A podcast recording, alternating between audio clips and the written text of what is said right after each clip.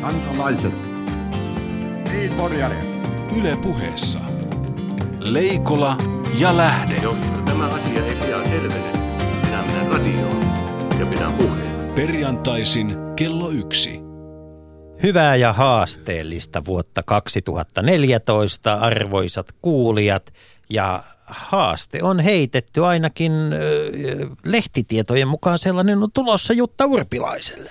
Niin, oikein hyvää uutta vuotta, mutta tota, ei ehkä kuutta vuotta sitten välttämättä kuitenkaan. Tota, Urpilainen on ehtinyt johtaa puoletta jo sen verran, että kyllä siinä yleensä ehtii kannatuksensa itse syödä, ei siihen välttämättä edes muuta tarvita. Niin, tänä vuonnahan rinteet ovat olleet huonossa kunnossa lukuun ottamatta. Öö, Lunta on pitänyt viedä tupaankin välillä. Niin, mutta tuota, tämä ei ole suinkaan sitten taas erästä rinnettä estänyt vihjailemasta vahvasti siihen suuntaan, että, että hän saattaa haastaa ää, Jutta Urpilaisen SDPn tulevassa toukokuussa puoluekokouksessa. Niin, että pitäisi olla pro. Niin. Antti Rinteestä siis puhutaan, joka on profiloitunut tässä vuosien... Profiloitunut. Pro, pro, profiloitunut, niin. kyllä. Ei, ei sentään profinlandoitunut kuitenkaan niin kuin... Siihen on vielä Kari Hotakainen, joka meillä oli syksyllä vieraana itsenäisyyspäivälähetyksessä.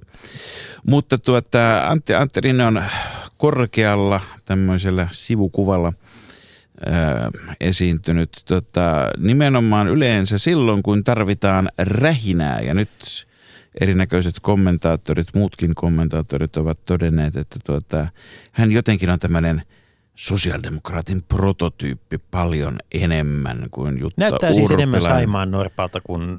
Öö, niin, mutta onko rähinöinti niin kuin se, mikä on demariuden syvä ydin? SDPn on hyvin mielenkiintoista se, että kun, kun tuota Yleisradio oli kysynyt SDPn piirien, ää, piirien vetäjiltä, niin itse asiassa – kyllä siellä on tilaa haastajalle, koska vain kolme piiriä asettui täysin nykyisen istuvan puheenjohtajan taakse. Kolme piiriä totesi, että, että tuota vaihdon aika olisi ja loput sanoivat, että odotellaan ja kattellaan.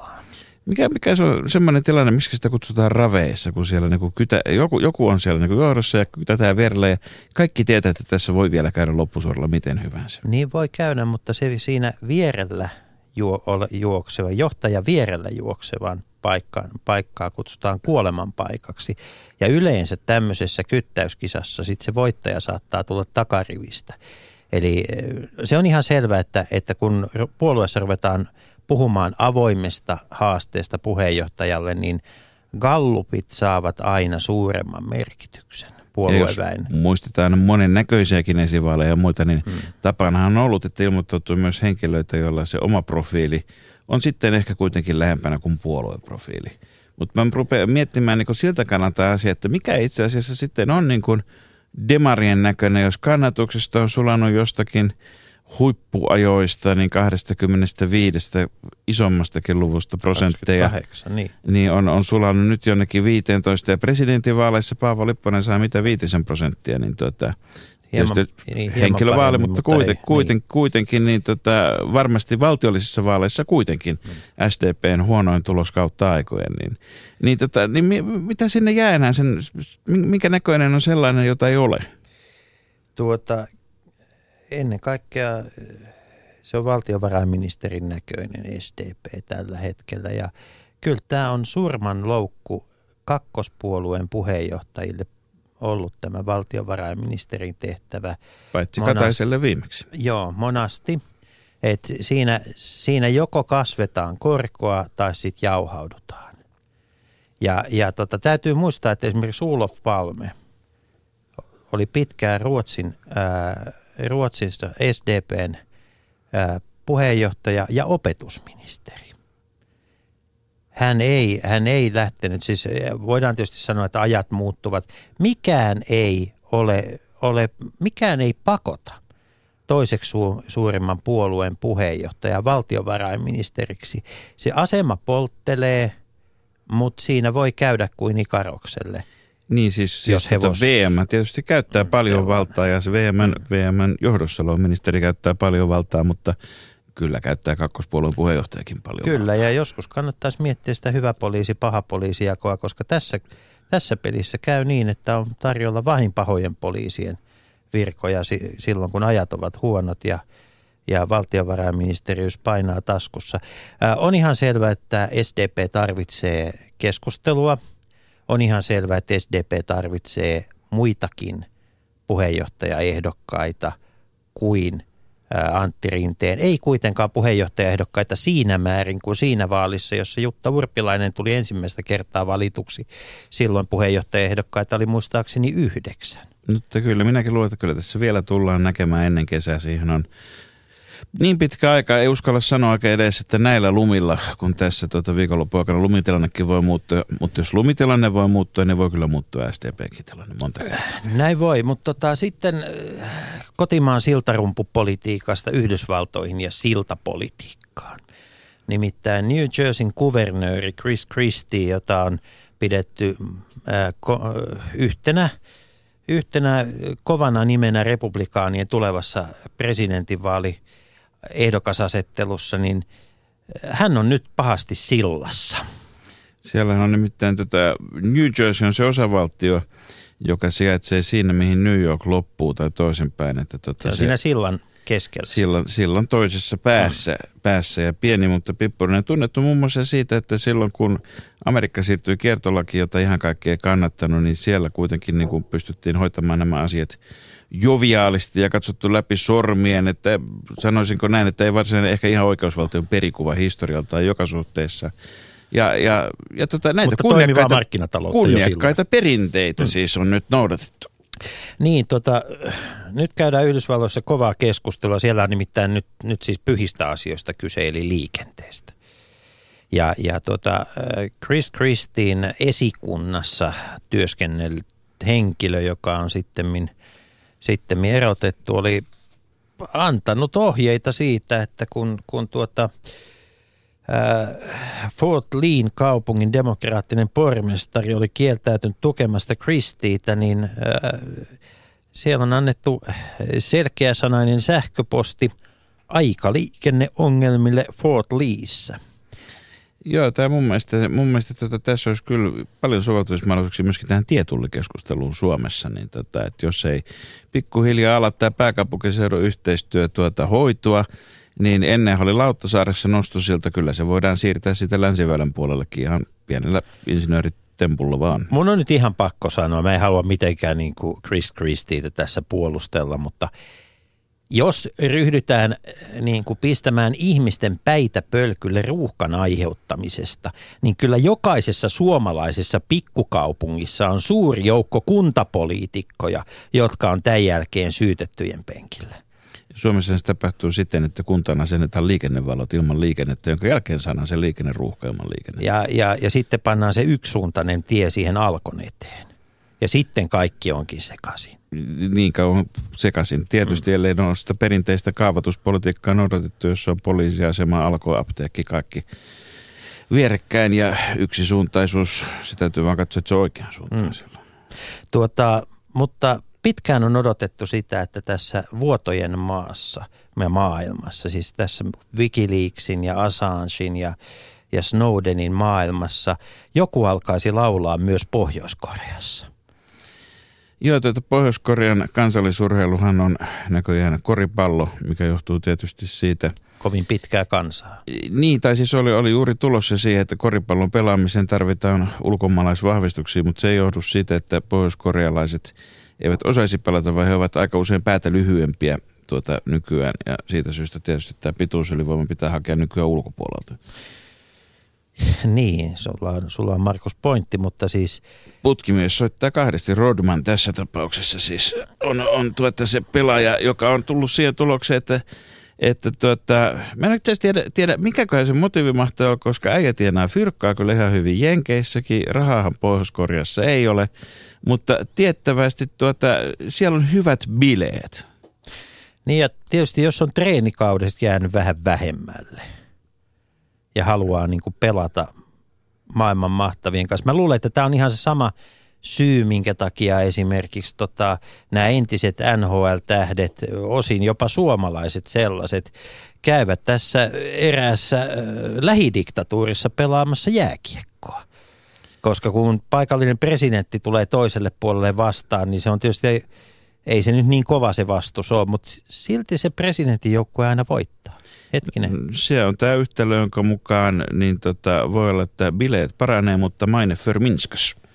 Niin, mutta tätä matkalla Sotsiin mutta se täytyy sanoa kyllä, että ennen, ennen tätä, tätä, tätä unissa kävelijän Kim Jong-unin niin tuota, ää, tota, tapaamista ja kohtaamista, niin ro, tota, herra Rodman ei ollut Suomessa lainkaan niin tunnettu koripalloilija kuin sen jälkeen.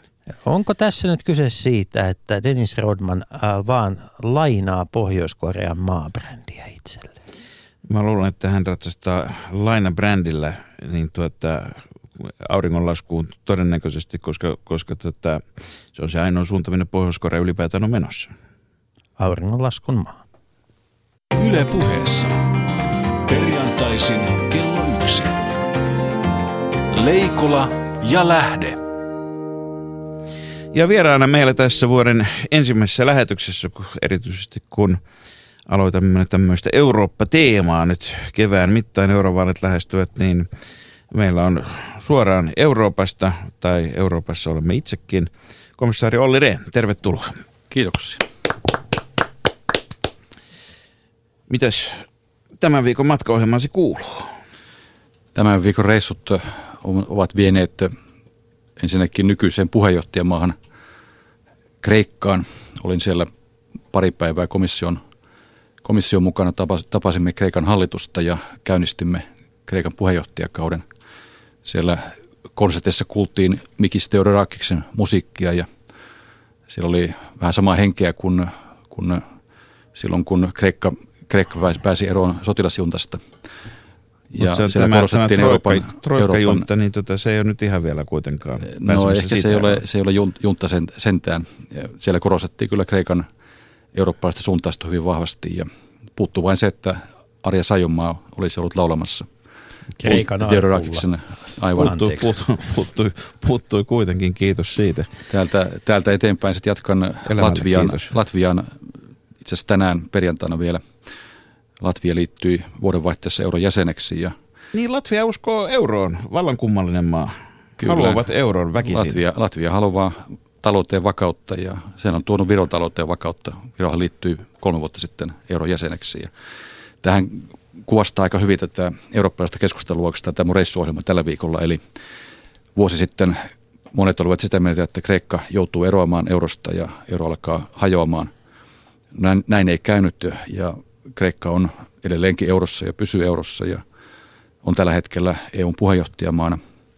Ja sen sijaan, että euro olisi hajonnut ja siinä olisi vähemmän jäseniä, niin itse asiassa vuodenvaihteessa euroon tuli yksi uusi jäsen, eli tosiaankin Latvia, Latvia liittyi ja Jatkan sitten Latviasta Liettuan. Liettua pyrkii eurojäseneksi ensi vuonna, eli 2015.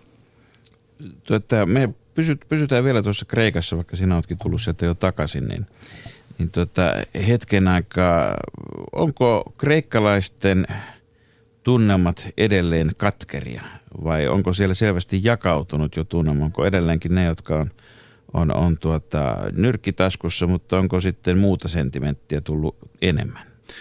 Kyllä Kreikassa on, on edelleenkin tietysti hyvin vaikea, vaikea tilanne, mutta toisaalta taloudessa on käänne käynnissä ja Kreikka on saanut esimerkiksi julkisen taloutensa nyt aika hyvälle uralle ja on päässyt ylijäämässä tai on pääsemässä ylijäämäseen julkiseen talouteen. Niin tekee niin kuin ikään kuin nolla tuloksen tai budjetti, jos ei lainojen korko Kyllä, jos korko ei huomioon, niin näin, näin on.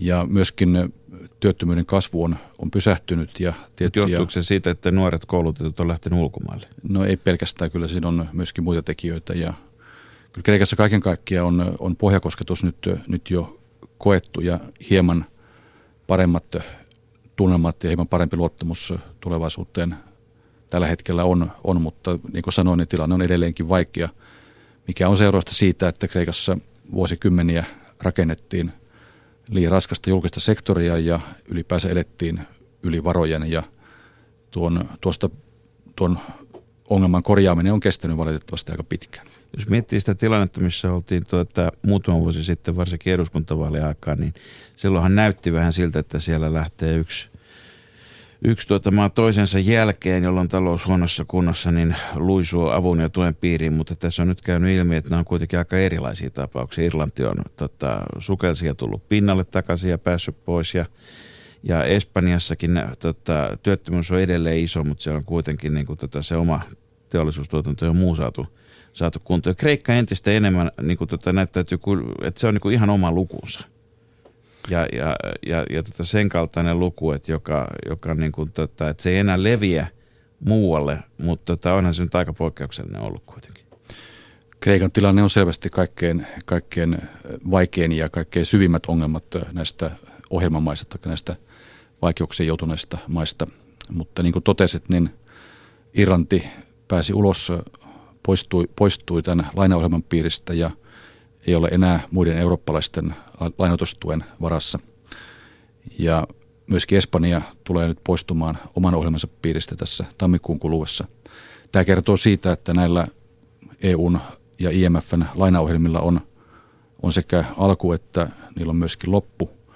Ja jos näitä ohjelmia toteutetaan määrätietoisesti ja, ja tehokkaasti, niin ne kantavat helmää ja auttavat näitä maita toteuttamaan käänteen omassa taloudessaan. No, Helsingissä oli tänään vastassa äh, ankean kelin lisäksi myös Helsingin Sanomien ää, äh, päivän numero, jossa, jossa tota Princetonin yliopiston kansantaloustieteen professori, taloustieteen nobelisti Paul Krugman toteaa, että, että kyllä tämä Saksa on itse asiassa tämä Euroopan ongelma tällä hetkellä, että saksalaisten olisi aika, aika tunnustaa nyt se, että Välimeren maat on laitettu liian tiukoille ja kyse onkin itse asiassa siitä, että että tuota, Krugmanin mukaan olisi helpompi nostaa palkkoja Saksassa kuin laskea niitä Espanjassa – ja, ja että Saksan pitäisi alkaa joustaa. Krugman on arvostellut eurokriisin hoitoa oikeastaan koko tänä, tänä aikana. Yleensä liian tiukasta talouskuvasta. Joo, ja sen lisäksi Krugman toteaa myös, että, että Suomi olisi pärjännyt paremmin euron ulkopuolella ja että Tanskasta on tulossa tämmöinen uusi Espanja. Mitä, minkälaisia ajatuksia nämä Krugmanin sanat herättävät? No lähdetään sitten Saksasta liikkeelle, eli – oma näkemykseni ja myöskin, myöskin komission näkemys on se, että on hyvin tärkeää, että Saksa on toteuttanut kymmenen vuotta sitten nämä taloutensa uudistukset ja, ja ylläpitää vahvaa kilpailukykyä. On Euroopan etu, että meillä on vahvoja vientitalouksia ja Saksan, Saksa on tällä hetkellä Euroopan talouden veturi.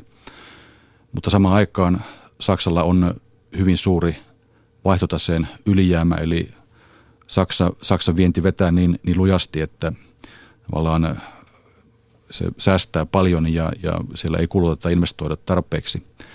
Eli me on suositeltu Saksalle sitä, että Saksan kannattaisi vahvistaa kotimaista kysyntää ja voimistaa sekä yksityisiä että julkisia investointeja.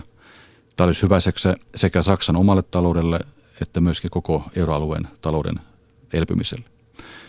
Mutta samaan aikaan tietysti näiden Etelä-Euroopan maiden tulee jatkaa kyllä uudistuksia ja, ja kaksi maata erityisesti etelä, etelästä, toinen ja toinen keskemmältä, eli Italia ja myöskin Ranska.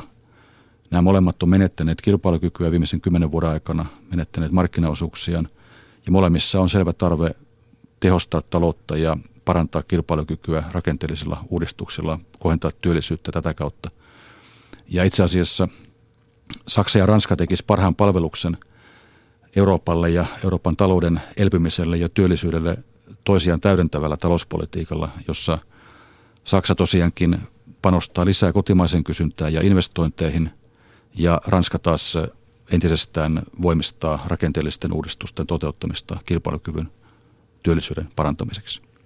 No, mutta miten sitten, kun näyttää siltä, että – Ranskassa ei oikein tahdo tapahtua. Mitä, eikö ylipäätään eikö se ole vähän tabu, niin kuin, että Ranskankin pitäisi alistua eurooppalaiseen yhteisrintamaan? Niin eikö tämä ollut alkujaan, tämä idea oli toinen, että on niin kuin yhteisrintama, muita. joka alistuu Ranskan ja Saksan yhteisille ajatuksille.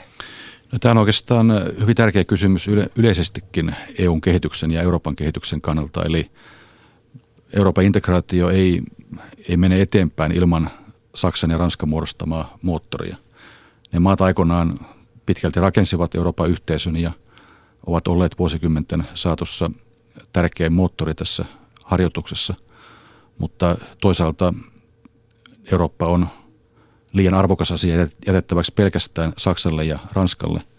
Ja sen takia tarvitaan niitä Euroopan unionin yhteisiä päätöksenteon rakenteita, jota kutsutaan yhteisömenetelmäksi usein.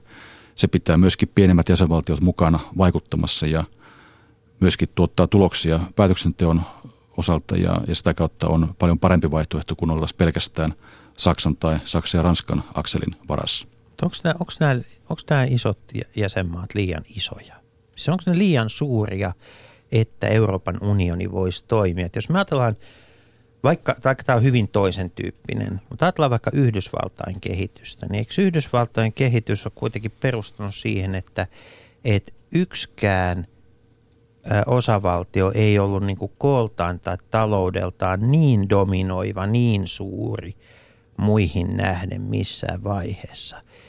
Että et onko tässä, ollaanko me semmoisessa tilanteessa, että EU on tosi hyvä idea, mutta siinä ei vaan ole otettu huomioon sitä, että, että näillä isoilla on liian isot muskelit. Sitten kun, sit kun ne lyö kantapäät saveen ja sanoo Ranskassa, että selavii, tässä nyt mihinkään rakenteellisiin uudistuksiin on aikaa, kun pitää ottaa vähän vinkkua ja syödä patonkia ja kuunnella Edith Piaf. Ja mielellään vetää kotiin päin sitten Niin. se loppuaikaa.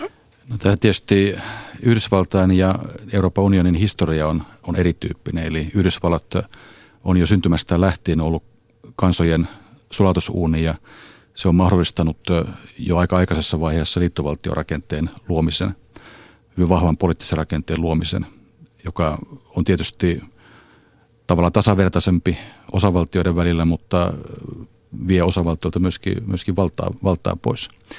Eurooppa on syntynyt perinteisten kansakuntien, vanhojen kansakuntien varaan. Se on kansakuntien mosaikki ja Euroopan unionia rakennetaan kansallisvaltioiden yhteenliittymänä, jossa on eräällä alueella yhä tiivistyvää päätöksentekoa niin kuin talousliiton osalta. Toisaalta taas monilla alueilla on parempi, että EU ei liikaa puutu asioihin ja itse ajattelen niin, että on, on tärkeää, että Euroopan unioni on suuri suurissa asioissa ja pieni pienissä asioissa – tai ei välttämättä puutu lainkaan asioihin, niin kuin esimerkiksi vaikka kampaajien korkokenkiin tai, tai mansikan ympärysmittaan. Ja tässä mielessä Euroopan unionia pitää kehittää siihen suuntaan, että se kykenee tukemaan jäsenvaltioiden toimintaa kansantalouden vakauden ja kestävän kasvun edellytysten luomiseksi, perustan luomiseksi, mutta samalla annetaan tilaa yrittäjyydelle ja, ja Tämä vahvistetaan oli työ, oikein hienoa, tämä ei nyt sisältänyt vastausta siihen kysymykseen, että onko nämä isot, isot jäsenmaat liian vahvoja, onko niillä liikaa valtaa suhteessa niin kuin Euroopan talouden kehittymiseen? Yli, esimerkiksi yli, yli sen, mitä komissiossa tai Euroopan parlamentissa haluttaisiin.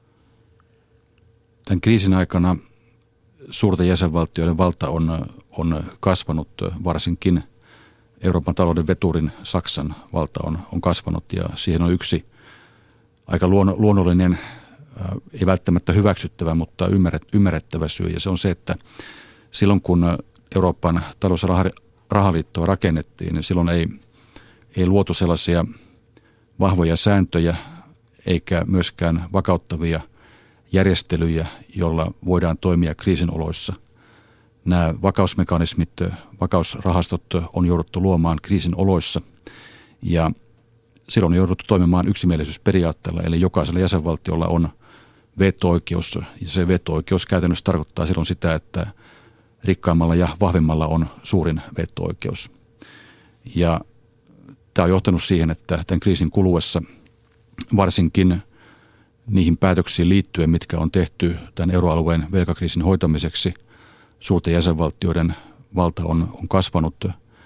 ja komissio on joutunut toimimaan aika lailla vaikeassa, vaikeassa saumassa, jossa meillä on yhtäältä suuret jäsenvaltiot, niiden vaikutusvalta, Euroopan keskuspankki, joka osittain vetää toiseen suuntaan, ja välillä myöskin kansainvälinen valuuttarahasto, joka vetää vielä kolmanteen suuntaan. Kaikki vetää eri suuntaan. Ja tässä kolmiossa on sitten jouduttu toimimaan. Se ei välttämättä ole aina johtanut ihan ideaalisiin, ihanteellisiin päätöksiin, mutta kuitenkin on menty eteenpäin ja on saatu näissä vaikeissa oloissa tämä kriisi laantumaan ja talous vakautumaan ja nyt myöskin elpymisen ja kasvun tielle. Arvoisat kuulijat, vastaus kysymykseeni, onko, li, onko suurilla jäsenmailla liikaa valtaa ja voimaa, on suottaa olla, suottaa olla, että suottaa olla. Riippuu, riippuu tilanteesta ja riippuu asiasta. Eli EU-normaalissa päätöksenteossa suurilla ei ole liikaa valtaa, eli siellä tämä yhteisömenetelmä toimii ja siellä myöskin pienillä valtioilla on omat vahvat oikeutensa ja komissio ja parlamentti toimivat omien valtuuksiensa varassa – mutta kriisioloissa, kun rakennetaan uutta arkkitehtuuria, siellä suurilla on ollut kieltämättä enemmän vaikutusvaltaa. Nyt se arkkitehtuuri alkaa olla valmis ja sen mukaan eletään ja ollaan taas vahvempia välttämään seuraavat tulevat kriisit. Leikola ja lähde. Yle Puhe. Muutama sana tuosta tuota, tavallaan perusfilosofiasta, mikä tässä, tässä tuota, on usein takana, kun puhutaan säätelystä ja regulaatiosta. Ja niin kuin itsekin mainitsit, että suuri suurissa ja pieni pienissä ja tämä kai se trendi nyt tällä hetkellä aika laajasti kaikki on sitä mieltä tuota, niin Brysselissä kuin jäsenmaissakin, että liian pitkälle on mennyt tämä lillukan varsien, varsin puuttunut, mutta siinähän on takana tämmöinen ideologia ihan puhtaasti, joka on kilpailuideologia, että kilpailun pitäisi olla läpinäkyvää, luoda kaikille mahdollisimman samat olosuhteet. Jos jokainen pystyy vertailemaan kurkun käyryyttä, niin paras kurkku voittaa. Ja, ja tuota, onko se niinku realistista, kun kuitenkin ihmisillä on erilaisia toiveita ja sitten on toiset osaa vähän enemmän ja vähän paremmin. Onko semmoista, semmoista niin kuin asiaa kuin reilu, puhdas, oikeaoppinen kilpailu, niin tota, onko semmoista mahdollista saada tuota EUn avulla yhtään se enempää kuin minkään muunkaan? Että onko tämä niin kuin perusta tämmöinen yhtä utooppinen kuin oli aikoinaan Leninillä tietty utopia. Tuolla toisella puolella erilainen utopia kyllä, mutta onko, tämmöinen oikeaoppisen puhdas kilpailu, onko se utopia? Euroopan unionin rakentaminen on, on varmasti aatteellinen pyrkimys rauhan vahvistamiseksi ja hyvinvoinnin vahvistamiseksi, mutta samalla se on myöskin tavallaan toimintamenetelmiltään hyvin käytännöllinen pyrkimys. Eli Eurooppaa rakennetaan askel askeleelta pienin, pienin käytännöllisiä askelin ja sisämarkkinoiden rakentaminen, mihin viittaat, niin siellä on tarvittu yhteistä lainsäädäntöä, jotta luodaan edellytyksiä markkinoiden asianmukaiselle toiminnalle kunnon pelisääntöjen varassa.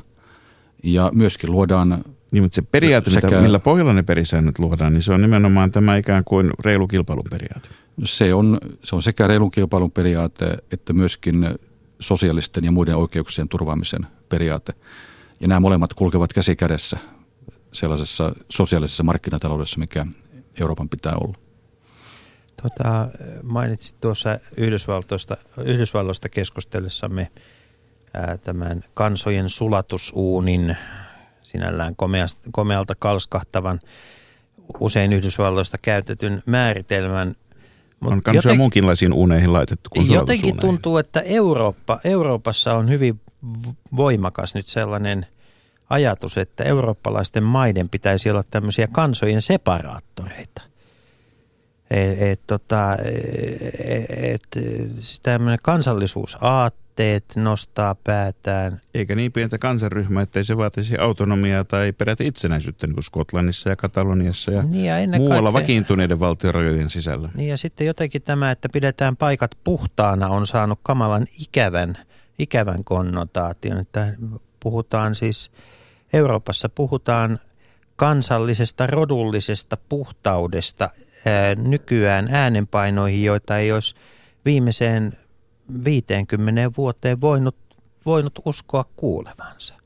Se on varmaan kaksi, kaksi tekijää, jotka vaikuttaa. Ensimmäinen on, on se, että silloin kun eletään taloudellisesti vaikeaa aikaa, ihmiset ovat kovilla ja työttömyys on monissa maissa korkealla, se, se johtaa usein sekä populismin että myöskin, myöskin sanotaanko väärin ymmärrettyyn kansallistunteen vahvistumiseen, eli nationalismiin.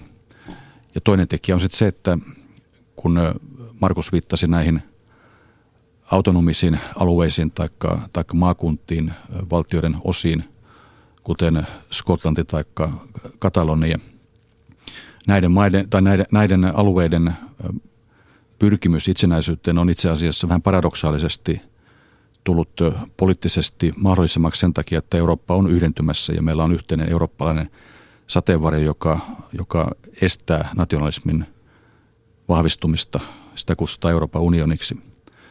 Mutta samaan aikaan minusta on hyvin tärkeää, että me pyritään tietysti löytämään ratkaisuja niihin ongelmiin, eli pureutumaan niihin syihin, minkä takia tällainen populismin ja nationalismin aalto on, on päässyt, päässyt liikkeelle Euroopassa. Eli pyritään ratkaisemaan tämä euroalueen velkakriisi ja saattamaan Euroopan talousuudistuksilla kestävän kasvun ja paremman työllisyyden uralle. Eli uskot, että nyt kun tämä alkaa näyttää siltä, että tämä taloudessa saadaan, tuota, jos ei nyt vielä nokkaa isosti pinnalle, mutta että ainakin se uppoaminen on loppunut, niin sillä on vaikutus myöskin rasismin yleisyyteen.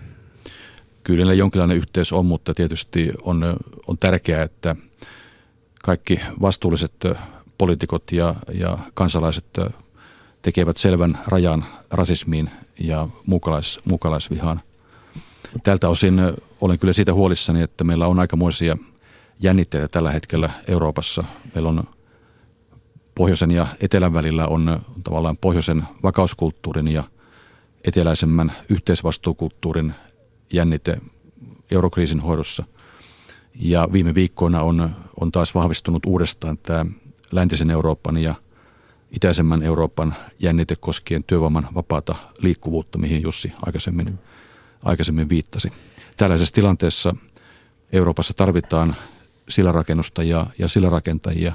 On tärkeää, että me ei anneta Euroopan ajautua sellaiseen, sellaiselle uralle, joka entisestään kärjistää näitä ristiriitoja ja johtaa Euroopan entistä, entistä vaikeampaan, vaarallisempaan Eik, tilanteeseen. Eikö tässä ole juuri tämmöisen negatiivisen, tämä, tämä, musta tämä on valtava tämmöisen negatiivisen kierteen, kierteen niin kuin vaara, että, että itse asiassa nämä niin kuin talouden ongelmat ovat aiheuttaneet nyt, nyt niin kuin sellaisen henkisen ilmapiirin, joka itse asiassa aiheuttaa pahimmillaan valtavan määrän uusia talouden ongelmia, jotka taas niin kuin tekee henkisestä ilmapiiristä ahdistavamman. Ja ennen kuin Olli vastaa, niin täällä kotimaassa käytiin, on nyt käyty vuodenvaihteessa tämmöistä arvokeskustelua. Yle teki arvotutkimuksen, jossa, jossa tota, sitten media on niin kuin karvaisia kämmeniään taputtaen ottanut vastaan sen havainnon, että kansanedustajien ja kansalaisten arvot ovat hyvin lähellä toisiaan. Yllättäen. Ja kun mun mielestä, lähellä. se on, kuulkaa, mun mielestä se on ihan kamalaa. Musta se on, ihan, musta se on ensinnäkin hirvittävän vaarallista, koska siis perusideanhan pitäisi olla se, että, että parlamentissa ihmiset keskustelun ja, ja niin poliittisen yhteistyön kautta oppivat ymmärtämään enemmän maailmaa, valistuvat sellaisissa asioissa, joihin kansalaisilla ei välttämättä omassa arjessaan niin paljon ole aikaa. Ja mä en ole sitä mieltä, että se on niin kuin demokratian paras kukkanen, jos nämä arvot ja näkemykset kansalaisilla ja valituilla ovat yksi yhteen. Mutta saattaa olla, että olen hyvin yksinäinen tämän ajatukseni kanssa.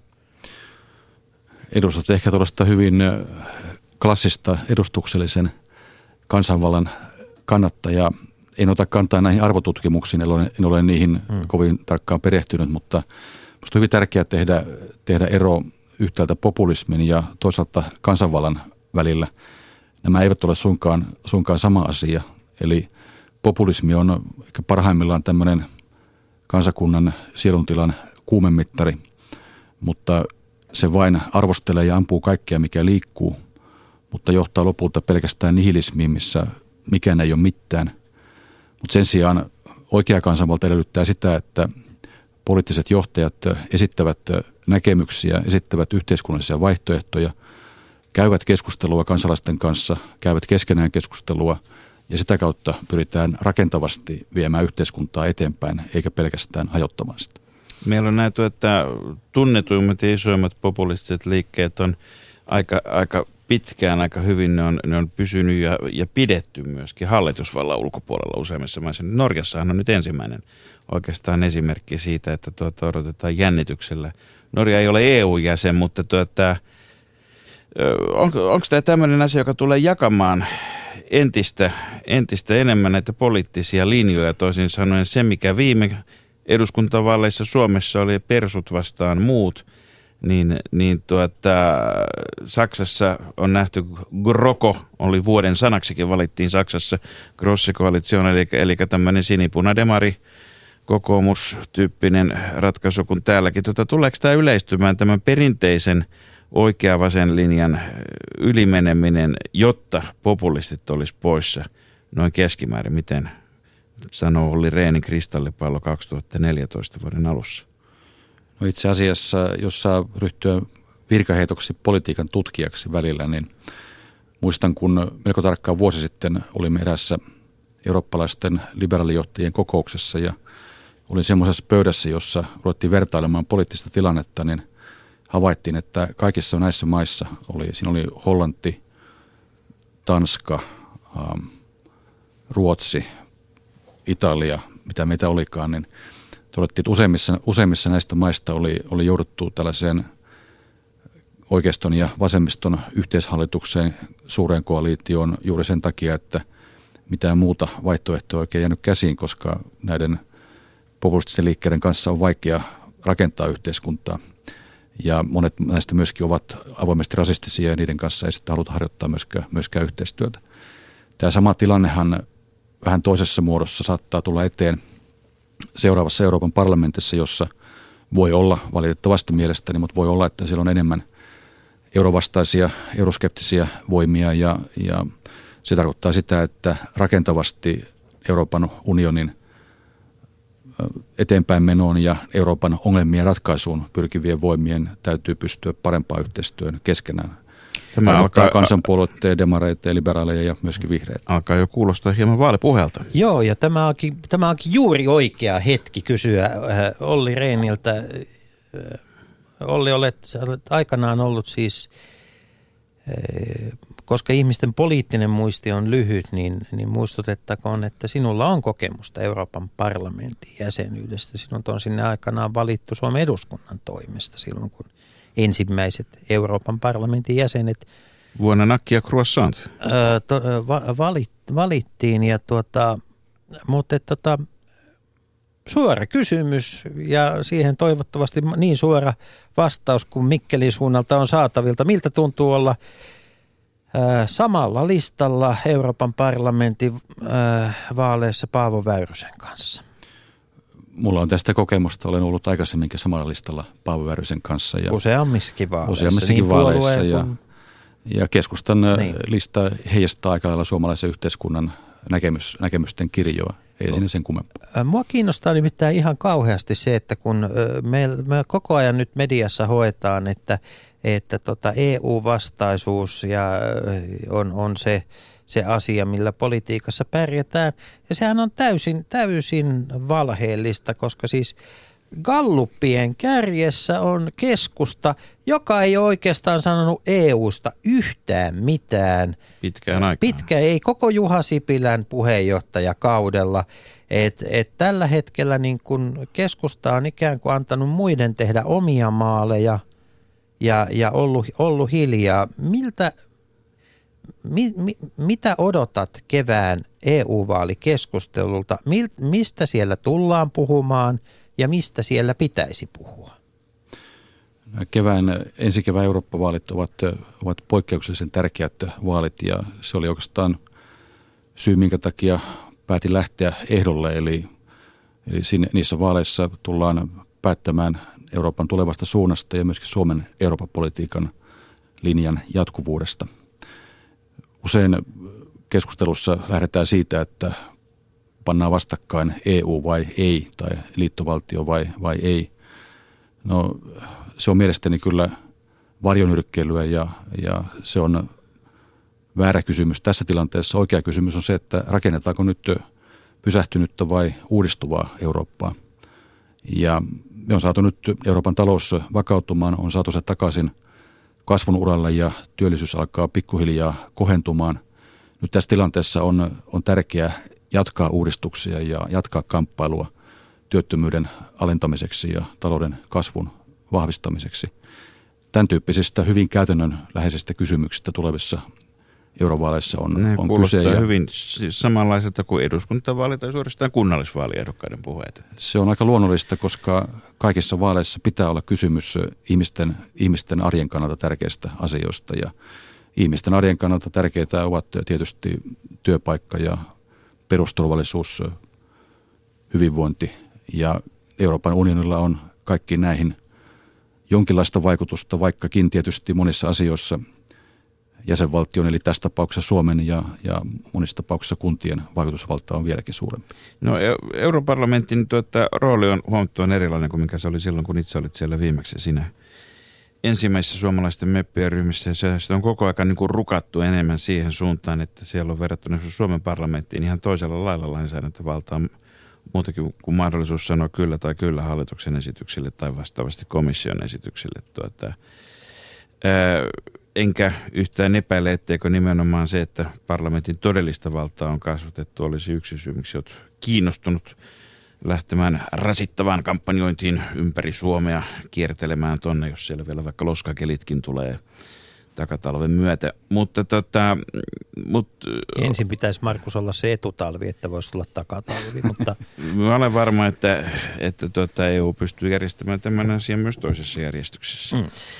Tota, Mutta mut sitten jos miettii sitä, että et, et kuitenkin pohjimmiltaan kun olet komissiossa ollut kuitenkin sillä puolella, joka tekee aloitteita, niin, niin eikö se nyt ole jollain lailla niin turhauttavampaa mennä sitten sinne päähän, missä niin vastaanotetaan, vai näetkö se toisinpäin, kun sä tiedät kaikki metkut ja juonet ja muut, että miten tämä systeemi niin pelittää, niin, niin tota, että se antaa aivan ylivertaisen edun sitten olla, olla muuttamassa niitä komission esityksiä sitten, kun pääsee muuttamaan niitä, kun nyt on ollut vasta antamassa niitä.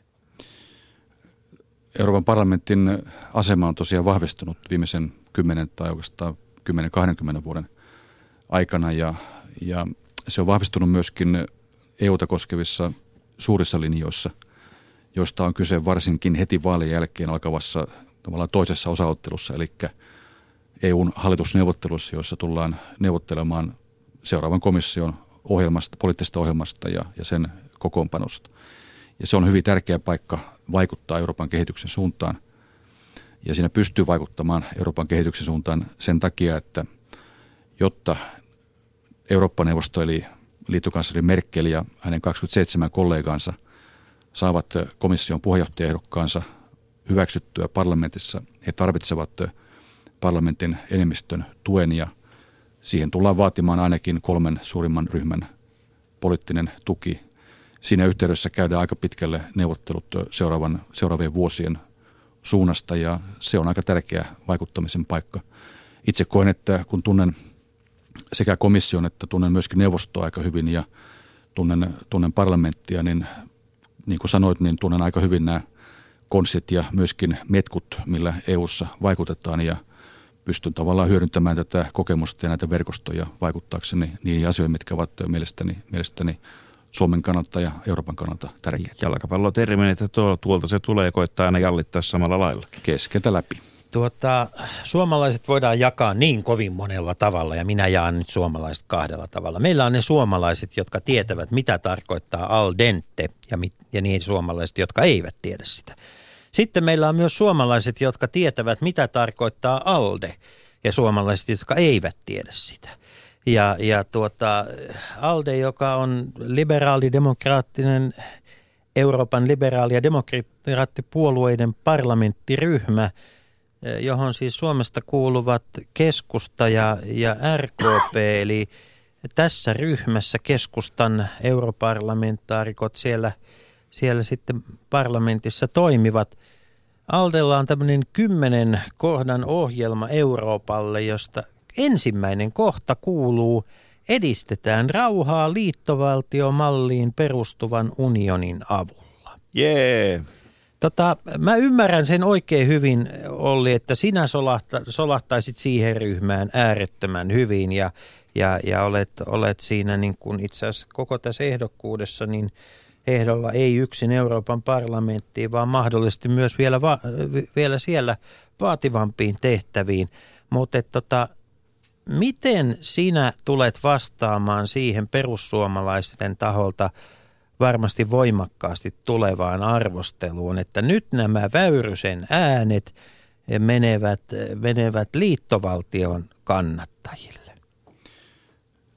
Tuo sitaatti on todennäköisesti jostain aikaisemmasta, aikaisemmasta poliittisesta linjauksesta. Tuore, tuoreen vaaliohjelma on, on hyvinkin sellainen, jonka takana itse pystyn seisomaan tämä, ja tämä, olen sitaatti, varmasti... Sitaatti olen on varmasti, siis Alden perustamisasiakirjasta Joo, se on- vuodelta 2004. Joo, kyllä, kyllä. Tässä on tietysti kymmenessä vuodessa tapahtunut Joo. aika, aika paljon ja Onko Alde luonut nahkansa tässä? Alde on tässä mielessä... Kääntänyt takkinsa. Evolu- Kyllä Väyrynen sitten sinne evoluutio on- sopii. Evoluutio, evoluutio on mahdollista ja, ja tänne Euroopan keskustaliberaalien uusi vaaliohjelma hyväksyttiin Lontoossa mm. noin kuukausi sitten ja sen perusydin on hyvin pitkälle se, mitä sanoin aikaisemmin, että ollaan, toimitaan, EU pitää toimia niin, että se on suuri suurissa asioissa ja pieni pienissä asioissa, eikä välttämättä sääntele lainkaan, vaan antaa yrittäjyydelle ja talouden aktiviteetille luontaista, luontaista tilaa. Eli siinä rakennetaan Eurooppaa, joka toimii, joka on käytännöllisen, käytännölliseen yhteistyöhön nojaava. Nojaava euro, Oli- oli- eurovastaiseksi tai eurokriittiseksi ryhmäksi hän sitä ei voi kutsua nykyisellään.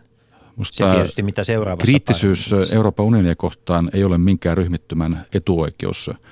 On täysin mahdollista ja jopa, jopa suotavaa ja, ja kaikin puolin paikallaan, että ne, jotka kannattavat Euroopan unionin perusfilosofiaa rauhan vuoksi ja, ja hyvinvoinnin edellytysten rakentamisen vuoksi myöskin arvostelevat Euroopan unionia, koska sen pitää pystyä toimimaan paremmin ja esimerkiksi tekemään parempaa sääntelyä ja sitä kautta luomaan paremmin yrittäjyydelle edellytyksiä. Mutta nyt jos kat- katsotaan tuota, nyt näitä todennäköisiä, tuota, tietysti vaalit on vielä pitämättä, mutta todennäköisiä tuloksia, niin, niin on varsin todennäköistä, että kolmanneksi suurimmaksi ryhmäksi nousee, siis kun nyt on oikeisto, konservatiivis, kokoomus, kristillisdemokraattinen porukka, Euroopan kansanpuolue on siellä ykkösenä ja sitten on demarit ja sosialistit ja muut sen sellaiset kakkosena ja keskustaliberaalit on ollut kolmosena. Todennäköistä on, että nämä erinäköiset erinäköiset tuota, populistiryhmät, joita tietysti, jotka eivät välttämättä tietysti ole keskenään yhtenäisiä myöskään, nousevat kolmanneksi, niin, niin käsi sydämelle oli, että onko siellä, onko siellä neljännessä ryhmässä tai siellä, jos nämä rintamalinjat menee parlamentissa samalla lailla kuin, kuin mitä itse sanoit, että entistä enemmän Euroopassa menee kansallisilla tasoilla, eli että syntyy oikeiston ja vasemmiston kesku, kesken yhteisymmärrys siitä populistien vastaisesta rintamasta, niin, niin mikä rooli ja osa sinne jää sitten tämmöiselle pienehkölle keskustaliberaaliselle ryhmälle? Mä näen itse asiassa näiden vaalien merkityksen poikkeuksellisen suurena nimenomaan sen takia, että näiden vaalien tulos vaikuttaa, lähteekö Eurooppa ollaan uudistuvaan suuntaan vai, vai pysähtyykö Euroopan, Euroopan uudistuminen, modernisoituminen. Ja tältä kannalta katsoen on parempi, että käydään ensin vaalit ja lasketaan äänet ja katsotaan sen jälkeen, että kenellä on kuinka monta paikkaa, koska luotan siihen, että kampanjan aikana tullaan käymään vielä hyvin, hyvin perusteellisia asiallisia keskusteluja siitä, mihin suuntaan Eurooppaa pitää, pitää viedä ja en ole valmis antamaan minkäänlaista valtikkaa etukäteen näiden eurovastaisten voimien käteen. Mut juuri missään paitsi Suomessa ei keskusta ole sen kokoinen suhteellinen puolue kuin mitä meillä tai vastaavat puolueet. Eurooppa on tietysti monenkirjava, monenkirjava paikka, mutta tämä keskustaliberaaliryhmittymä tulee olemaan yksi kolmesta neljästä merkittävimmästä ryhmittymästä ja, ja sitä kautta se tulee olemaan keskeinen toimija näissä neuvotteluissa, mitä voi kutsua Euroopan unionin hallitusneuvotteluiksi. Ja niiden viikkojen aikana ja sitten sen jälkeen tulevien vuosien aikana tullaan tekemään hyvin tärkeitä päätöksiä Euroopan unionin talouden uudistamisesta ja vihreän talouden vahvistamisesta ja aluekehityksen parantamisesta. Eli pitää olla sillä pelikentällä ja pitää sitten käyttää sitä mandaattia hyväksi, minkä saa kansalta, kun aikanaan vaalit on käyty. Jos ehdokashatun sijasta ja komissaarihatun sijasta otat hetkeksi sen politiikan tutkijan hatun vähän siitä pölyjä pyyhkiä, niin Onko mahdollista, että näiden vaalien jälkeen Euroopan parlamentin näiden suurten ryhmien välillä tapahtuu joku merkittävä sopimus, koalitio, että syntyy tällainen, en nyt sano, siis jätän nyt sanomatta, että esimerkiksi ää, niin kuin konservatiivien ja liberaalien välinen, välinen tuota, ää, sopimus koko vaalikaudesta. Onko, onko sellainen mahdollista yli niin kuin Euroopan parlamentissa? Sitähän toistaiseksi ei olla siinä, sellaisessa laajuudessa nähty. Siellä on ollut asioita, aihepiirejä, mutta onko tämmöinen tämmöinen tota epädemokraattiselta, mutta parlamentaariselta kuulostava ää, liike mahdollinen? minkä takia se muuten olisi epädemokraattinen, kun Minä kaikissa, kuulostava. kaikissa EU-jäsenvaltioissa on, jokaisella hallituksella on aina hallitusohjelma. Saksassa se on 190 sivua pitkä ja hyvin yksityiskohtainen mm. ja Suomessakin aika, aika yksityiskohtainen. Sulla on apuverbeja niin paljon, siitä, että ne on saanut kaksi kertaa Suomea pitemmän Siitä voi keskustella, että onko järkevää tehdä hyvin yksityiskohtaista hallitusohjelmaa kyllä. vai onko parempi tehdä vähän yleisempi, yleisempi äh, periaatteellinen hallitusohjelma. Mutta se on mielestäni itse asiassa parempaa demokratiaa, että meillä on, on sovittu tietystä pelisäännöistä, sovittu tietystä suurista linjoista ja sen mukaan sitten viedään asioita eteenpäin aika, aika vakaasti. Se on parempi yleensä ihmisten kannalta kuin että elettäisiin sellaisessa mallissa, jossa sanotaan vaikka Italia ja Suomi olivat 4-50 vuotta toisen maailmansodan jälkeen, jolloin meillä oli yhdessä maailmanennätys hallitusten lyhyydessä, eli mm. kummassakin hallituksen keski-ikä oli alle vuoden tai korkeintaan vuoden, vuoden mittainen. Kyllä tämmöinen neljän vuoden hallituskausi, mitä Suomessa on koettu vuodesta 2003, on kuitenkin pääosin ollut myönteinen Suomen kannalta ja tuonut vakautta ja määrätietoisuutta päätöksentekoon. Ja, ja koalitio, mutta pidätkö tällaista mahdollisena, että kaksi keskeistä ryhmää tekisi tekis keskenään koalition ja, ja ikään kuin pelaisivat muut sitten paitsioon? Vaikea sanoa, mitä vaalin jälkeen käy, mutta oletan, että ja pyrin siihen, että kolme neljä suurinta ryhmittymää, jotka suhtautuvat rakentavasti, mutta kriittisesti Euroopan unionin eteenpäin viemiseen ja Euroopan ongelmien ratkaisemiseen pystyisivät hyvää yhteistyöhön keskenään. Tämä tarkoittaa erityisesti Euroopan kansanpuolueryhmää, jossa kokoomus on Euroopan demariryhmä, missä SDP on ja, ja keskustaliberaalia ryhmää, jossa Suomen keskusta toimii. Eli, Jokaisella eli siis... näillä on tietysti omat yhteiskunnalliset näkemyksensä ja painotuksensa, mutta samaan aikaan on tärkeää, että kyetään pitkäjänteiseen poliittiseen yhteistyöhön, jotta Eurooppa menee eteenpäin. Eli siis seuraavasta EU-komissiosta ei tule tämmöinen kunnanhallitusmalli, vaan siitä tulee nimenomaan parlamentaariseen enemmistöön nojaava enemmänkin. Se on itse asiassa jo tällä hetkellä sitä aika pitkälle, eli, eli kun me katsotaan komission kokoonpanoa, niin näillä kolmella ryhmittymällä, jos katsotaan komissaarien poliittista taustaa, niin se vaan korostuu. Näiden, se todennäköisesti korostuu ja tulee ehkä hieman pitkäjänteisemmäksi ja en pidä sitä välttämättä huonona Euroopan ja eurooppalaisten arkisen elämän näkökulmasta. Missä vaiheessa on kyse ihan oikeista asioista sitten. Leikola ja lähde. Yle.fi kautta puhe.